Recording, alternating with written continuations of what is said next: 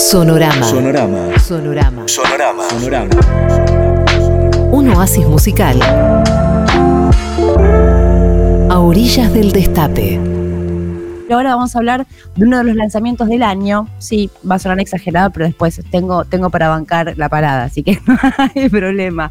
Estoy hablando del disco de Kazu y tengo ganas también de entrar en detalles eh, con Ale sobre el disco.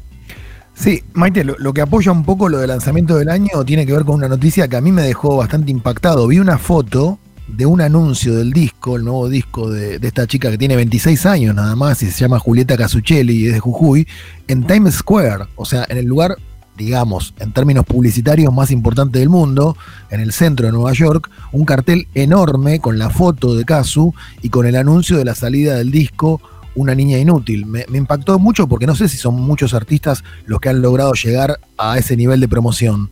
No, no, son muy pocos y de hecho muestra algo que les voy a contar sobre la historia de Casu, que es clave y además también eh, da una idea de la llegada que tiene el artista, ¿no? Pues estamos hablando de una artista argentina que está, está en Times Square, estamos hablando de una artista que tiene una llegada y una proyección internacional también muy clara. Aparte ese anuncio que viste era de Spotify, el, del- el oficial de Spotify. Digo que no es poco eh, lo que estamos hablando. Bueno, Casu, tal como contaba Ale, se llama Julieta Casuccelli. El, recorrido que hizo Casu es muy importante que lo, que lo contemos. Su historia es, es- es- maravillosa. Me encantaría poder charlar con ella en algún momento, bien en detalle, eh, con respecto a esto y toda la cabeza que tiene también como creadora.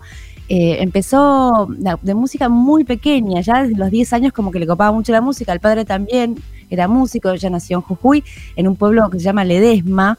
Eh, empezó también incursionando con la cumbia, luego con el rock inclusive, después ya fue atrapada por el trap, que, le fue súper bien, y también con el freestyling, y empezó a rapear y fue increíble y le dio por ahí. También se fue, eh, antes de que le pase todo esto, estudió cine en Tucumán, donde la curtió mucho la calle y la onda de la cumbia de ese momento y en ese lugar, eh, cosas que la marcaron como, como de alguna manera también como artista, ¿no? Eh, y amo también su estudio de cine, viste todo su camino y su recorrido y cómo llegó acá. Bueno, eso que contaba Alejandro, que tiene que ver con, la proyección internacional y con que una artista argentina pueda estar en una foto gigante en el Times Square, también, entre otras cosas, además de por el enorme talento que tiene esta mujer, es que eh, ella comparte manager nada más ni nada menos con Bad Bunny, que es uno de los artistas más importantes de este género trap en el mundo. De hecho, te- fue tapa de la Rolling Stone, ¿no? Si no me equivoco. Sí, sí, fue tapa, sí. Sí, sí, a nivel así, ya crossover, digo, una artista que ya pasó. Y el manager en realidad de Bad Bunny, cuando la vio acaso hace unos años, dijo, vení para acá. Esta chica tiene mucho futuro y mucha visión. Lo que hizo Caso en este disco es muy valorable en, en todos los ángulos o aristas que yo pueda abordar este disco. Está viendo que es un artista que ya tiene un público ganado per se, muy joven, por cierto, en general. Eh, estamos hablando de millones de personas, ¿eh? porque entiendo que hay muchos que tal vez estén escuchando muchas y no la conozcan y digan, ¿cómo está hablando de millones de personas si nosotros no lo conocemos? Es porque no nos está hablando a nosotros directamente, va a otro público probablemente. Pero me encantaría que después de escuchar esto y en la presentación que les haga pueda gustarles esta música, porque también lo hago con un poco de, de, karma, por decirlo así, porque sé que este género puede llegar a tener como cierta resistencia, especialmente para los que somos melómanos y que tenemos, estamos acostumbrados a escuchar cierta música. Hay como a veces un resquemor con respecto al trap, cosa que no me parece que sea justo porque hay cosas maravillosas, como en todo, y además porque está marcando un nuevo paradigma dentro de la escena. Y lo que hace caso en este disco, ya su tercer disco, es una apuesta a lo fuera de lo, fuera de lo seguro, fuera, pero completamente fuera. Digo, ella podría hacer cualquier cosa y va a tener éxito de todos modos. Está en un momento de su carrera que es así. Y sin embargo, decidió dar vuelta el timón que estaba manejando y darle otro color completamente distinto. Lo que ella venía haciendo era trap, era hip hop, era más rapeado y ahora se mete directamente en el RB. El disco es Mm. RB puramente. Y cuando digo R&B, ya saben que todo lo, lo que me gusta a mí, las raíces de la música negra y lo que significa cuando digo R&B, estoy hablando de Rhythm and Blues en sus orígenes, que después terminó llamándose simplemente R&B, alguna referente rápida para darles a conocer el sonido de lo que estoy hablando cuando digo R&B, como buen sonido de referencia, pienso en Erika Badu. Cuando yo estaba escuchando este disco, en esta primera escucha, lo escuché muchísimas veces más porque me apasionó, pero además en esa primera escucha encuentro un RB que encima no me suena el RB como, como el de los referentes que les estoy contando. Me encantó porque suena un RB argentino. Suena, suena un RB latinoamericano. Suena un RB distinto, nuestro, con nuestra impronta. Entonces, eso me pareció como algo, una jugada muy genial, porque también es jugársela justamente, es decir, bueno, no, pará, voy a, voy a ir por otro, otro camino, que si bien viene justamente de la rama, más o menos, podría haberse hecho, podría haber hecho cualquier otra cosa. Y además, como si esto fuera poco, se mandó un disco conceptual muy importante en su concepto y también muy jugado y de, y de mucho valor completamente, que es que el disco está basado, inspirado en su totalidad por la obra de Alfonsina Storni. Entonces el disco se llama Una niña inútil y justamente todos los nombres de las canciones, inclusive el título, tienen que ver con nombres de poesías que de Alfonsina Storni. Una niña inútil era una columna que Alfonsina Storni hacía en el diario La Nota hace mucho tiempo, una columna que era de femeneidad, en donde ella escribía, todo esto que lo cuento lo pueden encontrar en internet, por favor vayan y, y búsquenlo porque es maravilloso. Descubrir a Alfonsina Storni su, su camino de ida.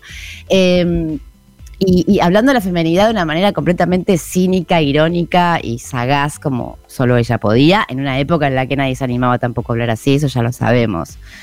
Después, canciones como Dulce Tortura, Romance de la Venganza, Miedo, que es el corte, que es lo que vamos a escuchar, Canción de la Mujer Astuta, Conversación, Capricho, Queja, todas son son poemas de Alfonsina Storni. Entonces lo que propone el disco, además de ser escuchado así como un disco, como si dura 20 minutos, como dijo Al, siete temas, no, no, además de una escucha normal, el disco propone un diálogo, porque cada una de las canciones es una respuesta, o su la respuesta que le salió a ella, a, Juli, a Casu, decir, ¿no? Con respecto al sentir de, de Alfonsina Storni. Entonces, la doble escucha es maravillosa. O sea, primero escucharlo solamente simplemente porque es un disco, no importa que haya detrás, si lo de la Alfonsina, no importa, ok. Ya es un discazo. Y si además le agregás el condimento de que lees el poema Dulce Tortura y escuchás la canción, o viceversa, entras en un viaje increíble. Y insisto en lo valioso de esto, porque es una artista de una llegada tan grande y estoy convencida de que gracias a ella muchísimas chicas, chiques, chiquis, chicos van a conocer a Alfonsina Storni. Sí. todas aquellas que, que, escuchamos, que leímos alguna vez a Alfonsina Storni, sabemos que es algo que nos atraviesa hasta los huesos. O sea que realmente es una construcción, un camino y una eh, así como lo decía, como un camino de, ida, ¿no? Que, te enciende completamente. Entonces ahí está también otra cosa súper valiosa de este disco. Acercar a todos, ¿viste? Inclusive a quien haya leído a Alfonsina Storni al pasar y quiere volver. O inclusive a quien después le llega a Alfonsina Storni, pero ya es una primera eh, eh, llegada este, este disco, ¿no? Y hacerlo... sí perdón, incluso también a aquel que en una aburrida clase de literatura a la secundaria no le prestó atención al profesor en la parte en la que explican o en la que cuentan la, obra de Alfonsina Storni, esta es una vía de acceso mucho más lúdica. Eso decía, claro, que incluso aunque lo, lo habías leído un ratito y lo pasaste por arriba, es diferente también a alguien que tenga tanta influencia como caso. ¿no? Entonces ahí se combina todo. Y creo que también ese juego que, propone, tan conceptual y, con este contenido, eh, la muestra también no solo por el género RB, sino que le da también otro color a ella en, su manera de expresarse. No sé explicarte. Yo la siento como más, más a corazón puro, les escucho más la sangre, por decirlo de algún modo. Creo que esto también, que, que esté atravesado tanto por la obra de Alfonsina Storni, tiene que ver con eso. Eh, la tapa maravillosa, en donde ella está con el pecho abierto, con, con las rosas cortadas, eh, con el tacho pegadas, con una cinta negra a su pecho. Es, también hasta la propuesta estética es, es mucho más de lo que cualquier persona que pueda llegar a tener un prejuicio con respecto a este tipo de artistas se le tiene que ir, porque decís, o sea, estamos hablando de una obra de verdad. Y automáticamente, obviamente, es un símbolo muy fuerte también dentro de lo que tiene que ver con, el mundo de Alfonsina, o por lo menos como yo lo percibo, porque al toque que, que vi esas rosas, Eh, justo uno de mis poemas favoritos de, de Alfonsina Storni es Capricho, que al mismo tiempo es una de mis canciones favoritas del disco. y hay una parte en la que ella habla justamente de, cortar una rosa.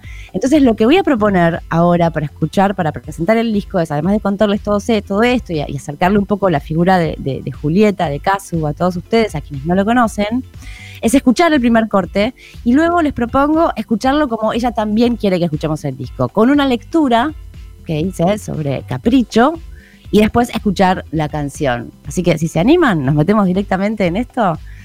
Ya empieza a sonar nuevo de disco La Niña Inútil. Esto es Miedo.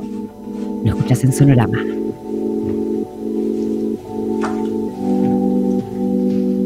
Me gusta jugar contigo, que pierdas el control. Copa de alcohol, tú y yo en la habitación. Pienses jamás,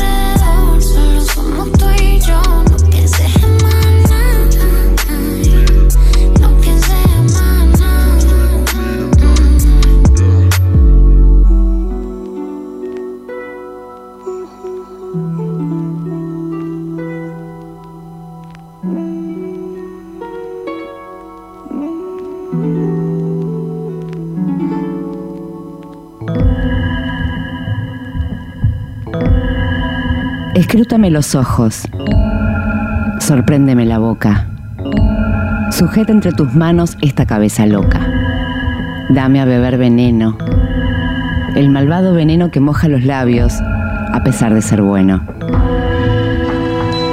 Pero no me preguntes, no me preguntes nada de por qué lloré tanto la noche pasada. Las mujeres lloramos sin saber. Porque sí, es esto de los llantos, pasaje baladí. Bien se ve que tenemos adentro un mar oculto, un mar un poco torpe, ligeramente oculto, que se asoma a los ojos con bastante frecuencia y hasta lo manejamos con una dúctil ciencia. No preguntes, amado, lo debes sospechar. En la noche pasada no estaba quieto el mar. Nada más. Tempestades que las trae y las lleva. Un viento que nos marca cada vez costa nueva. Sí, vanas mariposas sobre jardín de enero. Nuestro interior es todo sin equilibrio y güero. Luz de cristalería, fruto de carnaval, decorado en escamas de serpientes del mal. Así somos, ¿no es cierto? Ya lo dijo el poeta. Deseamos y gustamos la miel en cada copa y en el cerebro habemos un poquito de estopa. Bien. No, no me preguntes. Torpeza de mujer, capricho, amado mío. Capricho, debe ser. Déjame que ría. ¿No ves qué tarde hermosa? Espínate las manos y córtame una rosa. Capricho 2, de Alfonsina Storni.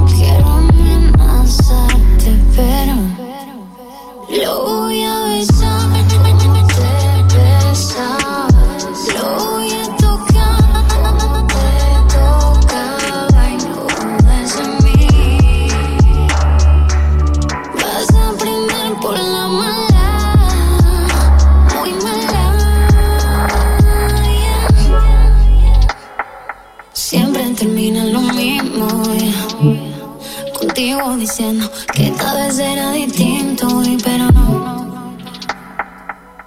Claro que no. Tú solo sabes hacer daño. Y la mala soy yo. Y cómo te da la cara de pedirme piedad. Y tanto que te ahora. Yo que fui tan